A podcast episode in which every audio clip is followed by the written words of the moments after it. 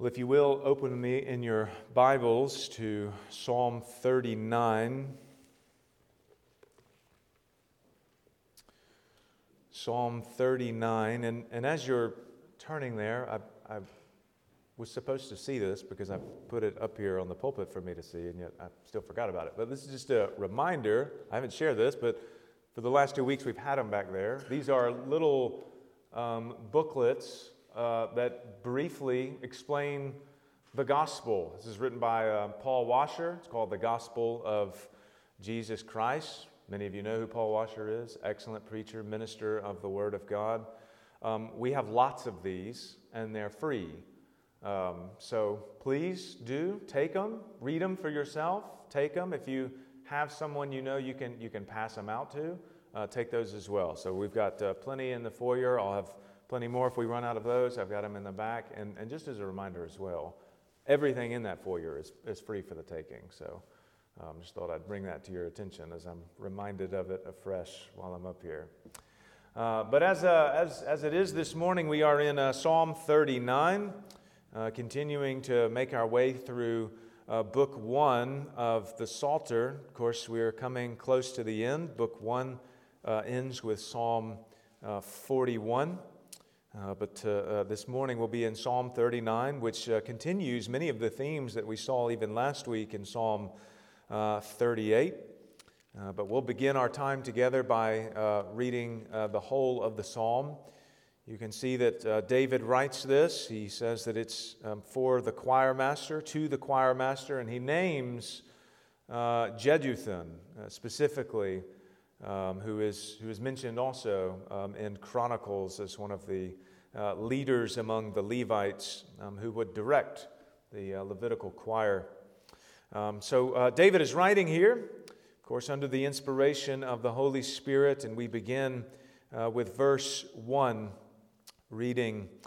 Uh, David says, I said, I will guard my ways that I may not sin with my tongue. I will guard my mouth with a muzzle so long as the wicked are in my presence. I was mute and silent. I held my peace to no avail, and my distress grew worse. My heart became hot within me. As I mused, the fire burned. Then I spoke with my tongue. O Lord, make me know my end, and what is the measure of my days. Let me know how fleeting I am. Behold, you have made my days a few handbreadths, and my lifetime is as nothing before you. Surely all mankind stands as a mere breath. Surely a man goes about as a shadow. Surely for nothing they are in turmoil.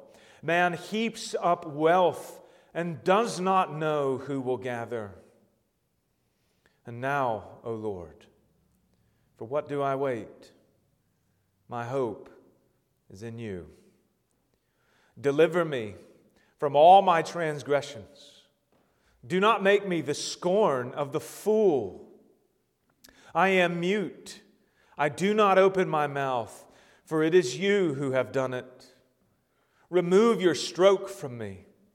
I am spent by the hostility of your hand.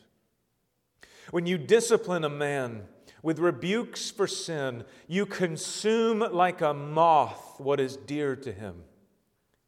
Surely all mankind is a mere breath. Hear my prayer, O Lord give ear to my cry. Hold not your peace at my tears, for I am a sojourner with you, a guest like all my fathers. Look away from me, that I may smile again before I depart and am no more. Let's go again to the Lord in prayer.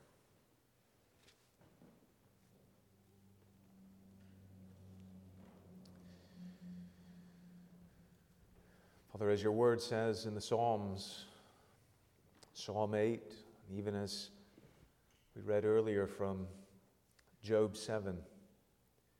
What is man that you are mindful of him? Particularly when we are afflicted, when we are enduring sufferings of any kind, we can wonder why are these things happening? Why are you paying such close attention to me and to my life? And in truth, we know the answer. We know that you are the sovereign God who upholds and governs all things. You are the God who cares even for the smallest sparrow. And therefore, how much more will you pay attention to those you've made in your image?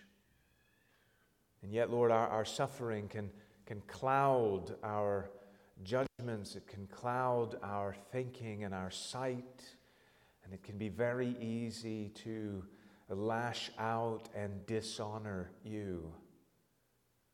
And yet, David here shows us a better way in this psalm. He shows us how in meditation he was led to prayer, to honor you, and to remember the brevity of his own life so that he would gain an eternal perspective on all matters, including his sufferings and including the reality of his own sin. And so, Father, I pray that, like David, you would give us wisdom to recognize your hand in all things, and through that to be trusting in you always, both in the good seasons and in the bad. That we would be a people who honor you always with the entirety of our lives. We ask this in Jesus' name. Amen.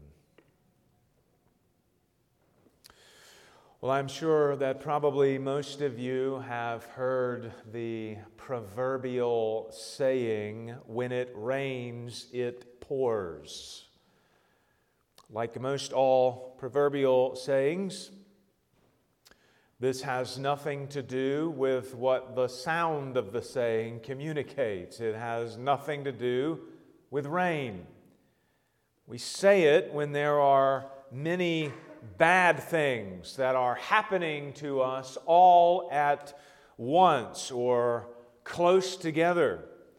Sometimes we may just be referring to a series of inconveniences when we say it. You know, our, our car breaks down and we get it fixed, and we drive home and the refrigerator or the oven stops working, and then we got to work on that, and then we go out and we check the mailbox and we get our power bill, and the power bill is higher than we had been anticipating. And these are inconveniences that can frustrate us, especially when they all come at once. One time when we lived in, in Louisville, there was a, a, a bad snow and ice storm uh, that hit. And at the time, uh, we had Eliana in daycare, and I had to go pick her up in the midst of the storm. And from leaving our apartment to then returning, I got into three different car wrecks. That has to be a record of some kind. I'm sure I hold the Guinness Book of Records. I've never heard of this before. But on the way there, of course, I'm, I'm driving incredibly slowly because the ice, the ice has covered the road. I'm only going like five or 10 miles an hour. And uh, there's, a, there's a traffic light. You see the, the car stopping, and so I'm easing on the brakes, but it's just not working. And the car starts sliding, and then I hit the back of a car. So then we get out and we look at it. Unfortunately, because we were, or I was going so slow, there was no damage. So we talked for a moment, said we don't need to do anything about it. As I was getting into the car, I mean, this is like a couple of minutes later, then all of a sudden another car hits me in the back. And that one actually does some pretty severe damage. So we've got to exchange uh, information. Of course, it's snowing all over the place, so we're trying to get this done really quick. So we exchange information and I leave. Then on the way back, it's like I, I see it coming again. I'm coming down a hill, there's ice all over the place, and at the traffic light up ahead, I see that there's already another wreck. So I've got these brakes going on very slowly, and finally I come to a complete stop at the traffic light as I'm watching what's going on. And sure enough, a couple of minutes later, another car, bang, hits me in the back yet again. Unfortunately, this time we had a police officer that was already out there dealing with, with one of the wrecks. But, you know, this, this three times just in a matter of a couple of hours, right? This is, uh, this is the proverbial saying when it rains, it pours. And at this point, I was just praying to the Lord, get me home. Sometimes these things can happen, and sometimes they're just interruptions within our normal routines. But sometimes we can also experience great afflictions in the very same way. You can think, for example, about a man like Job and what happened to him. Within a very short period of time in his life, he loses all of his wealth all of his children, all of his servants, even his bodily health. The only thing that he has left is, is just the breath in his lungs. There's nothing healthy about his body other than the fact that his heart is still beating. Robbers had raided his livestock and servants, and they took his livestock and they killed all of his servants.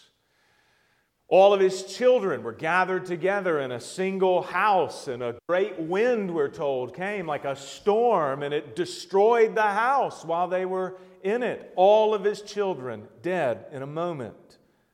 And then eventually, of course, we read that his own body was afflicted by a painful skin disease that gave him no relief. Now, as Christians who are to have a biblical worldview. There is no place for considering these kinds of things as mere coincidences. There's no place for considering it just as a matter of purposeless bad luck. Scripture teaches us that God is sovereign and that He rules meticulously over all creation, that He is constantly, every hour, every millisecond, upholding all things, and that there is nothing that happens apart from His sovereign decree. His continual rule and His ordering of all things is what theologians often refer to as his providence. And it was the providential rule of God using the evil intentions of Satan which brought all of those afflictions upon Job. And of course, the whole book is about the purposes of God in such afflictions. Well, something similar is going on here in Psalm 39. David is suffering. We don't know the exact nature of his sufferings. He doesn't spell them out for us, and I think intentionally so, so that we don't find this to be unique only for David. This was a psalm that was, of course, intended to be sung by all of the people of Israel, led in their singing by the choir master Jeduthun. And so there's perhaps an intentional vagueness to the nature and the kind of David's suffering. But that he is suffering is obvious from the psalm. He speaks in verse 2 of having distress or pain. There's, there's an emotional turmoil that his sufferings are bringing to him. He has lost things that are very dear to him, things that he has loved. For he says of God in verse 11, if you look with me down there, he says, You consume like a moth what is dear to man. And for David, this could have been his throne, when he was on the run from Absalom. This could have been his wealth as he found himself hiding in caves. This could have even been the death of his own son after the sin that he committed with Bathsheba. Whatever the case exactly was, the point is clear. David has suffered a great loss. But unlike in the case of Job, in this psalm, David understands, he knows that his afflictions are coming from the hand of God, and particularly that they are the result of his sin. He speaks of needing to be delivered from his transgressions in verse 8. He speaks of being stricken by the hostile hand of God in verse 10 and being rebuked for his sin in verse 11. But this is a conclusion that David seems to arrive at only later and after much meditation and after prayer. In the beginning of the psalm, David appears to be in somewhat of a state of confusion. He, he lacks answers, and here we might say he's more within the realm of Job, uncertain as to exactly why this is happening. His distresses are fresh. The dark providences are new, and the clouds have only recently begun to cover him. But what he does here and how he responds to his afflictions, I think, is, is very instructive for us.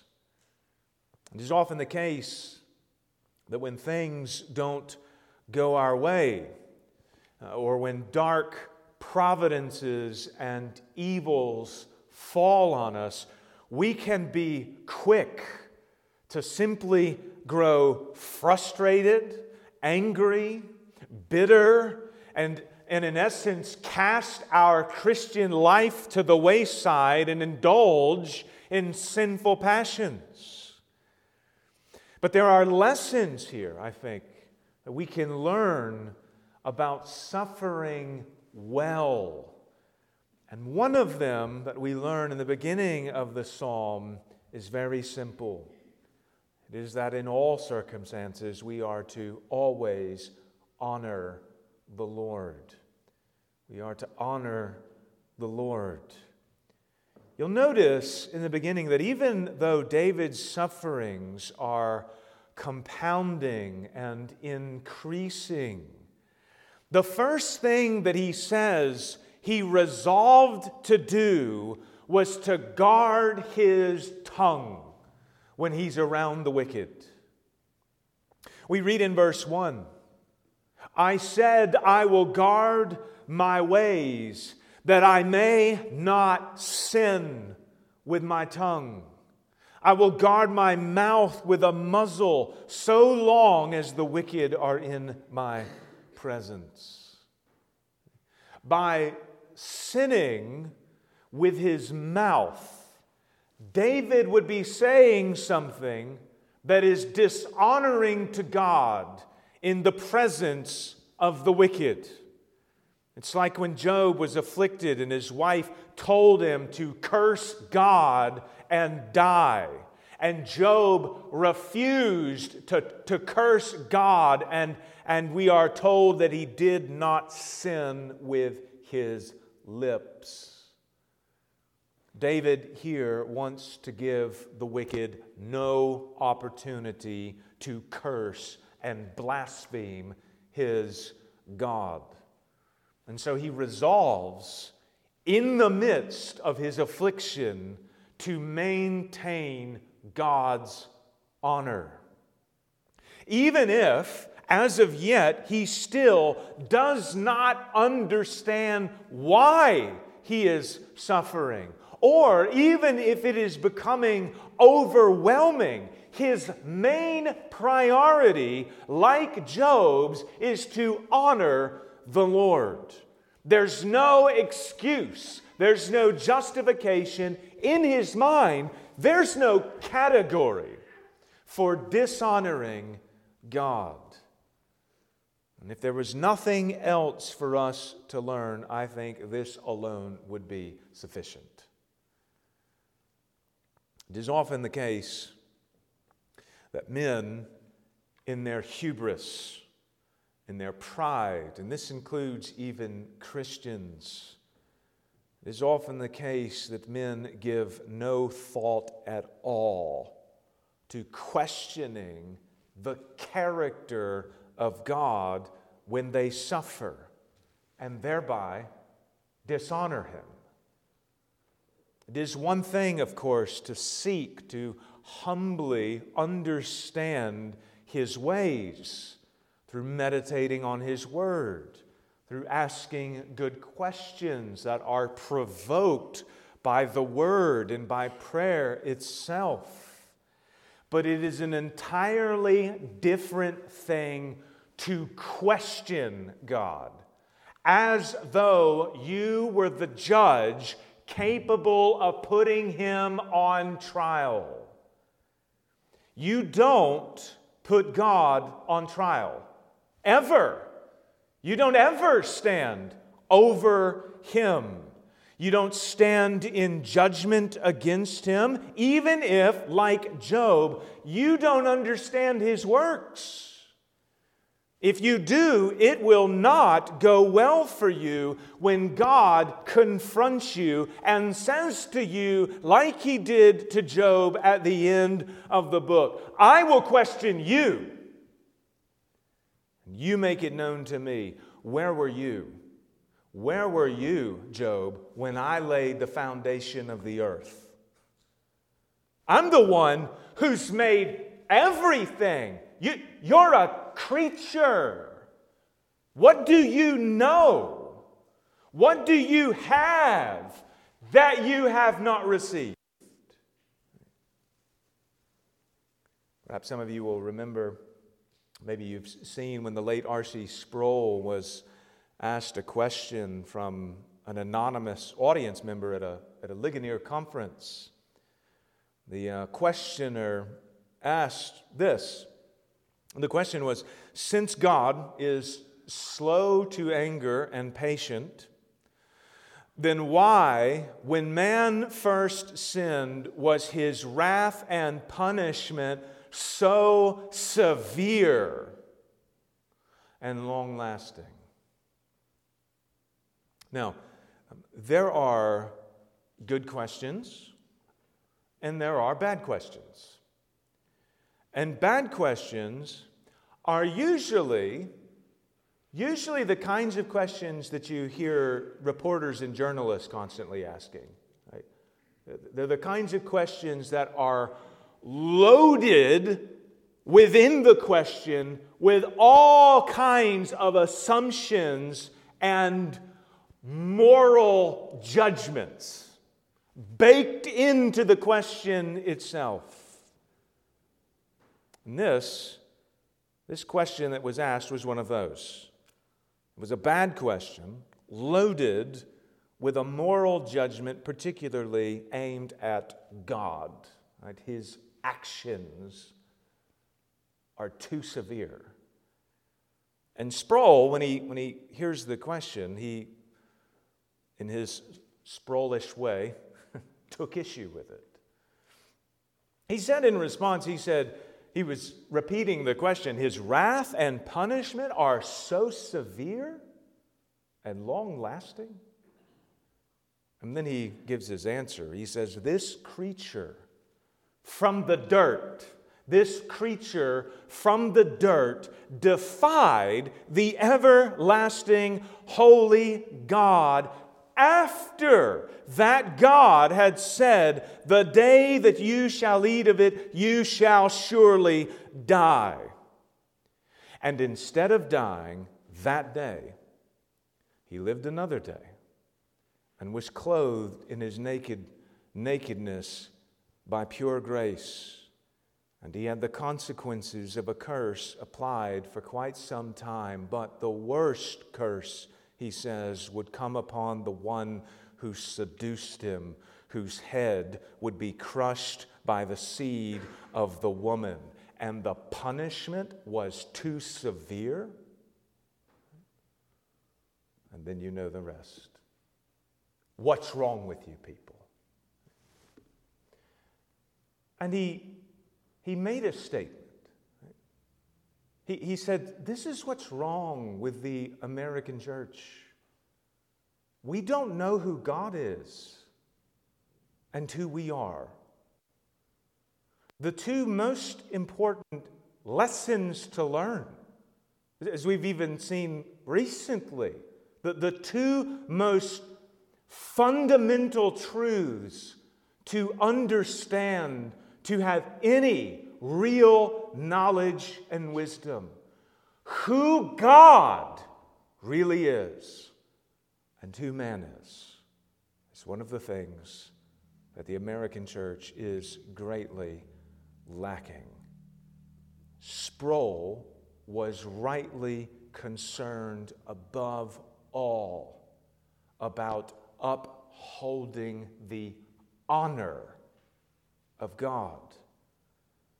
And this is the kind of thing that David is wanting to maintain as well. Even though in the present moment he is suffering, he doesn't understand it, he, of course, does not like it. The chief thought that is on his mind is to guard his tongue so that in his frustration and in his confusion and distress, he does not carelessly vent and say something to dishonor his God. Now, the psalm continues. He then describes this experience this experience of distress its building up within him. He covers his mouth with his hand so that he might not sin around the wicked. But as he holds his tongue in check, there's still a growing need for, for understanding. He, he still wants some measure of knowledge, some, some, some understanding of what's going on. He says, I was mute and silent. I held my peace to no avail, to, to no good. And my distress grew worse. My heart became hot within me as I mused, as I meditated, as I thought on these things. The fire burned. Then, he says, I spoke with my tongue. And here, what appears to be happening is that David's anger, at least as you look at it at first, what appears to be happening is that David's anger is growing. It's turning into a hot fire until finally he blows up and he says whatever's on his mind. That's what it looks like as you're reading it at first. But that's not actually what happens. When he spoke, he did not speak with uncontrolled rage. He did not start hurling accusations upwards to God. We find that his speech came through a prayer, which leads us to our second lesson, which is the need to pray to the Lord in times of distress. Now, when you pray, you don't always pray the same way, of course. Sometimes your prayers can just be short prayers of thanksgiving. Lord, thank you for this food we're about to eat. Nothing more need be said. You're giving thanks to the Lord. But other times, when you're when you're really seeking the Lord on a matter, your, your prayer may be much more thoughtful. You know you have a hearing with the king. And you need to think a little bit about what you're going to say before you say it. And that seems to be what David has done here. Before he speaks, he's done some thinking, he's done some more meditating. We might say that he's even thought prayerfully before beginning his prayer.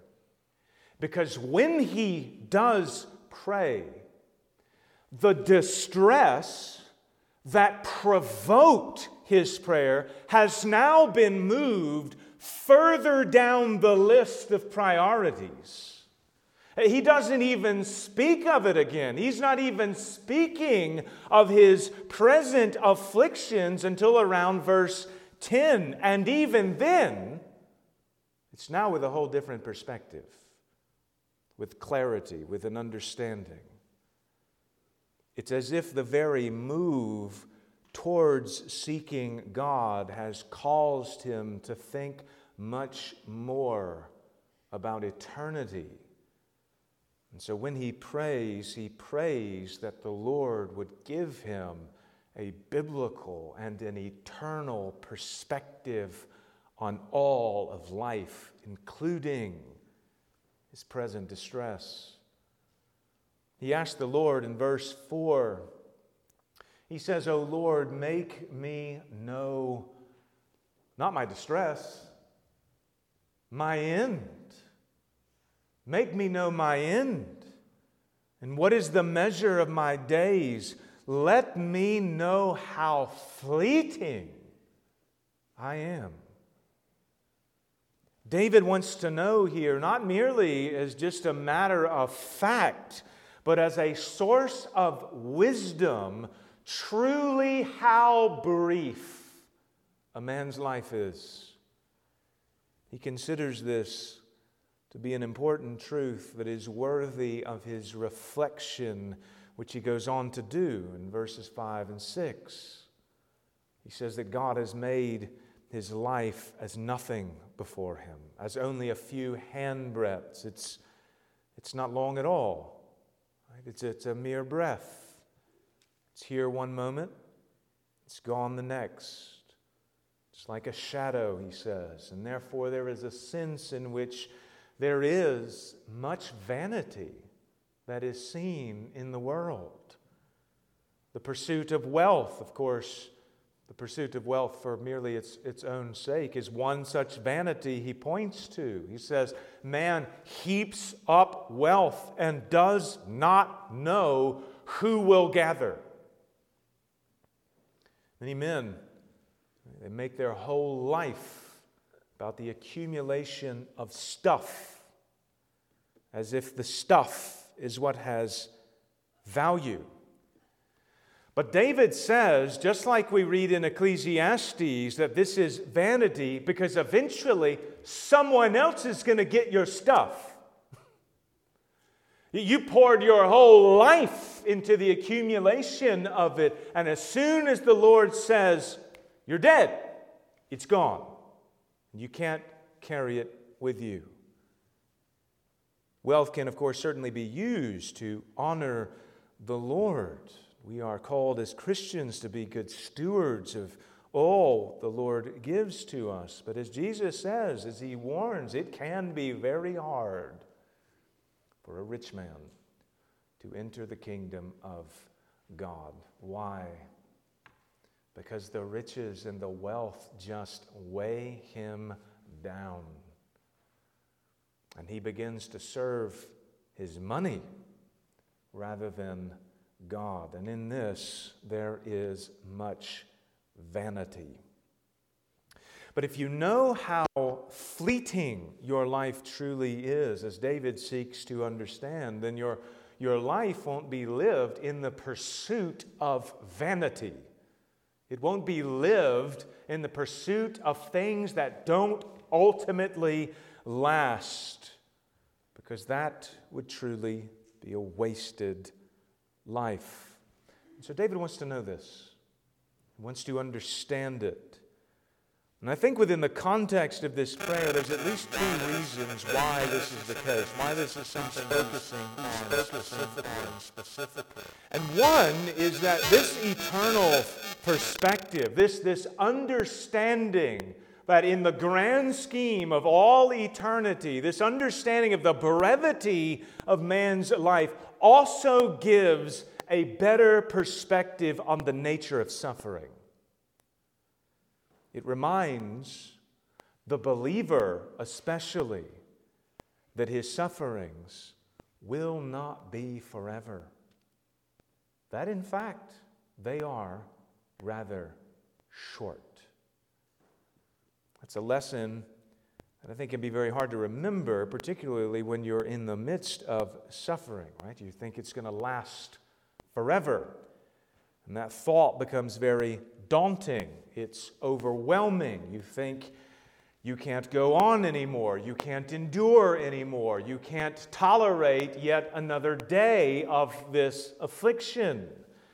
Maybe you've endured the same thing for the last several weeks or months or maybe even years, and you start to believe that there will be no end. There's no relief that will ever come. And it may indeed be the case that affliction lasts your whole life.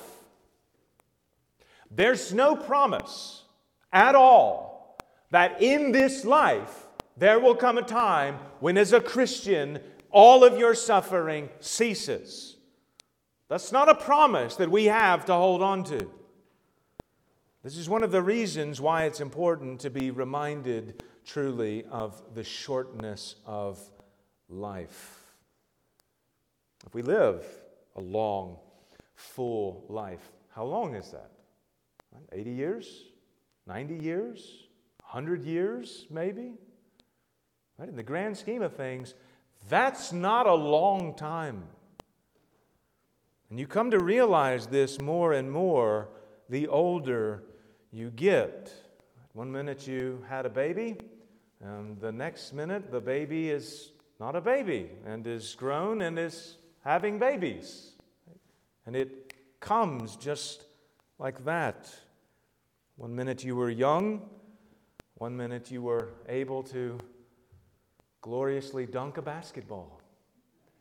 And the next minute you can't not even jump a centimeter off the ground. just in a moment, right? It goes.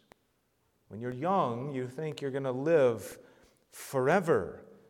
When you're old, time of necessity wises you up to that reality of the brevity of life. And David is praying to learn that lesson soon so that he can see that even his sufferings will be but a moment. They'll be short.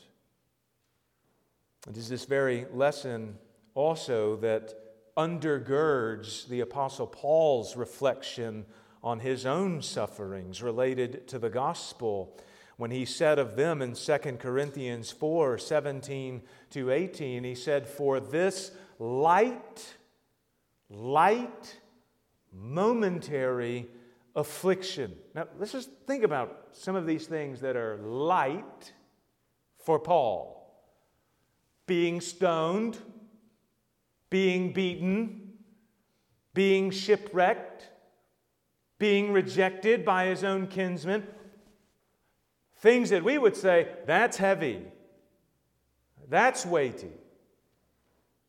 He's looking at it and he's saying of all of them, these are light, momentary afflictions that are preparing for us an eternal weight of glory beyond all comparison as we look not to the things that are seen, but to the things that are unseen, the things that are to come. The inheritance that is as of right now heavenly in the future will be heavenly and earthly. As we look to the things that are seen, or excuse me, as we don't look to the things that are seen, but to the things that are unseen. And then he says, For the things that are seen are transient, they're temporary, but the things that are unseen are eternal. Right? He's, he's thinking in the grand scheme of eternity about his present afflictions. And this eternal perspective on life, particularly in Christ, can help us see affliction for what it truly is. It is something that is momentary, temporary, and therefore it can strengthen us with the help of the Spirit of God to endure whatever dark providences there may be. One of the things that allows, that helps, that undergirds the Christians being able to have joy in the midst of sufferings is this reality of eternity, and that our eternal life is secure in Christ.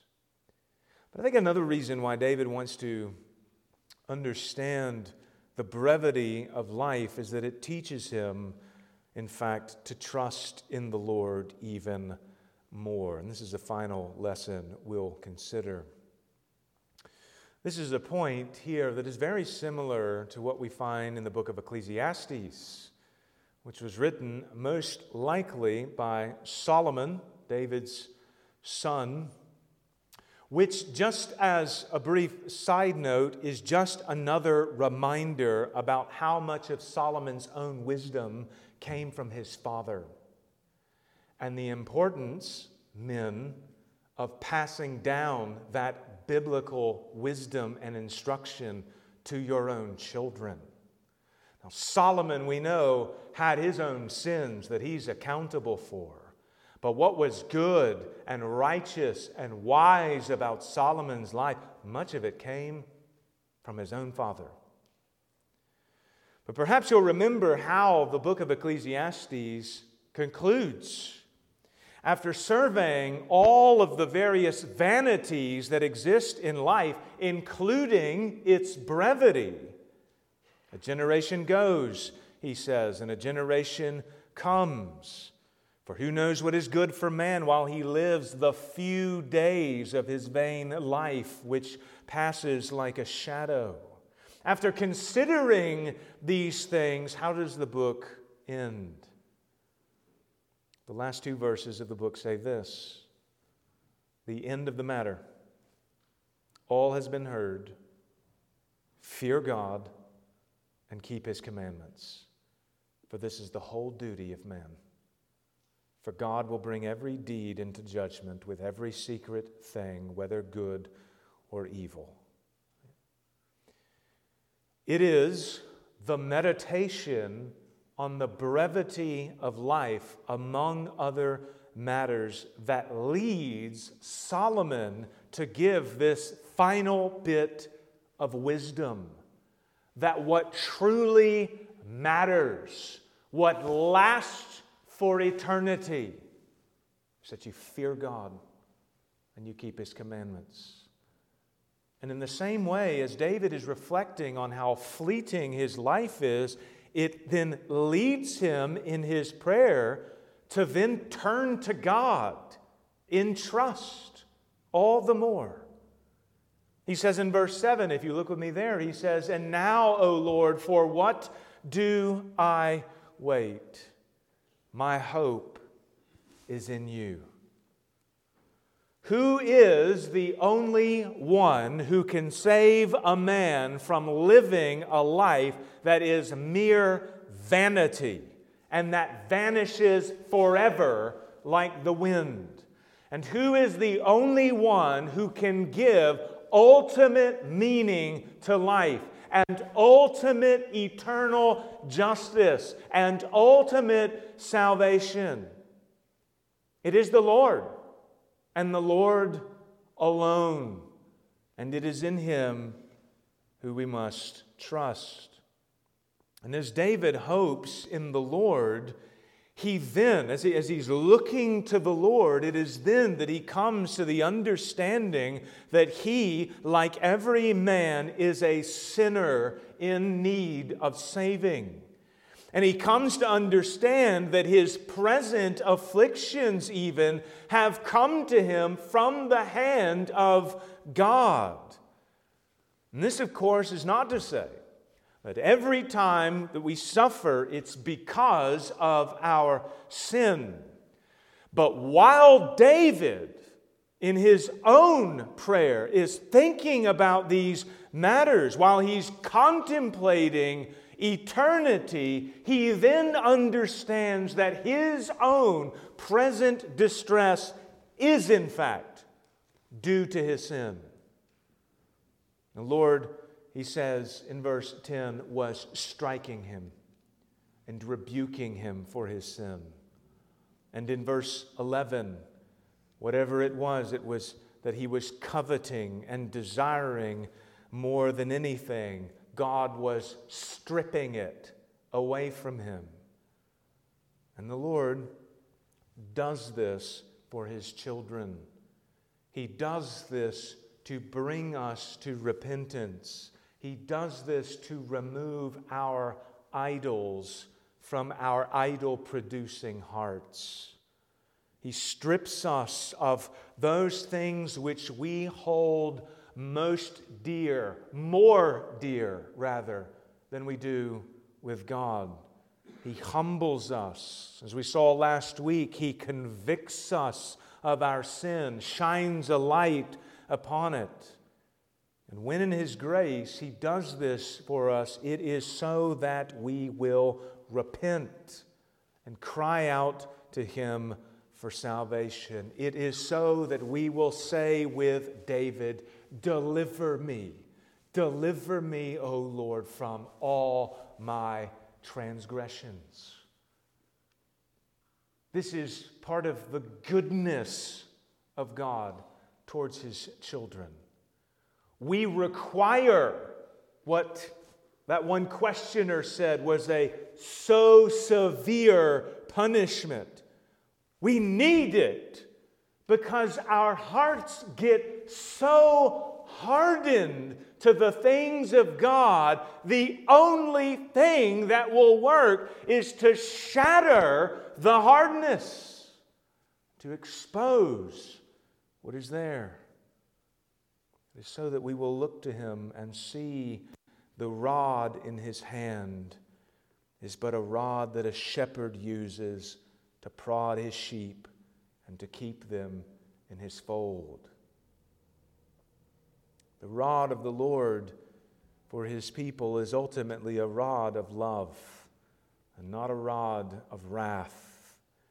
And the only thing that makes this possible the only thing that makes his strokes that of a loving father rather than that of an enemy is the fact that one who had truly never sinned before bore the fierceness of the rod of wrath and the stroke of justice in himself for our sake. The deliverance from all our transgressions came through Israel's king, came through David's king, a king who came at first humble and riding on a donkey, but a king who will come again in power and in glory and with a rod of iron. And this king, friends, is our Lord and our God. It is Him we serve. It is Him who has brought us to salvation. It is Him who has bought us.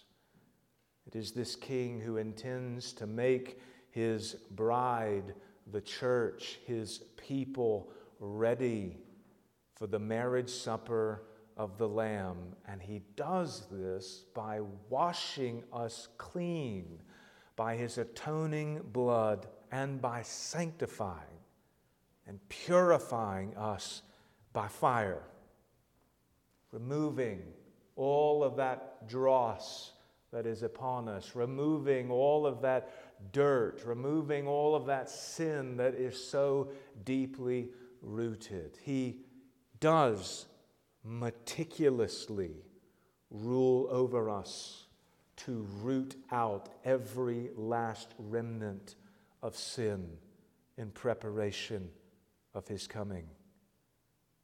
So when you are afflicted, you need to think of these things. You think of eternity. You think of the brevity of life so that you can be reminded that as, as painful and as distressing this may be, it won't last forever. And you remember as well that all things that God does in your life is for your good. Surgery can be very painful, but it's for your good. It's to bring healing to your body. And the great surgeon, the great physician, our King, is constantly at work in our souls, doing things that may be painful, but doing things that bear the fruit of eternal life. You remember these truths when you go to Him in prayer. And you think also about Him who has secured your eternity. And when you are thinking about these things and musing upon them and in His Word, trying to gain that biblical and eternal perspective, when you remember these truths, it will help you.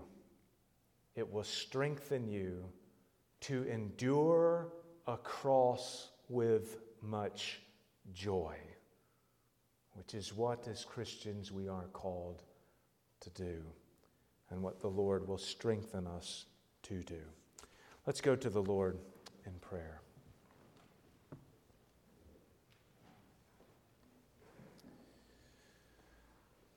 Well, Father, we are grateful because even when your hand, as David describes it, appears to be hostile to us, even when you are rebuking us for our sins and convicting us by the light of your word and your spirit. These are, these are your works that are intended to humble us and calls us to repent and to draw nearer to yourself. This is the loving rod of our good shepherd. And so, Lord, I, I thank you for your, your loving hand, and I pray that we would, we would learn to kiss that rod that strikes us, we would learn to recognize it for what it is. Your good hand working within us, that we would trust in you all the more and uphold your honor. We ask in Jesus' name, amen.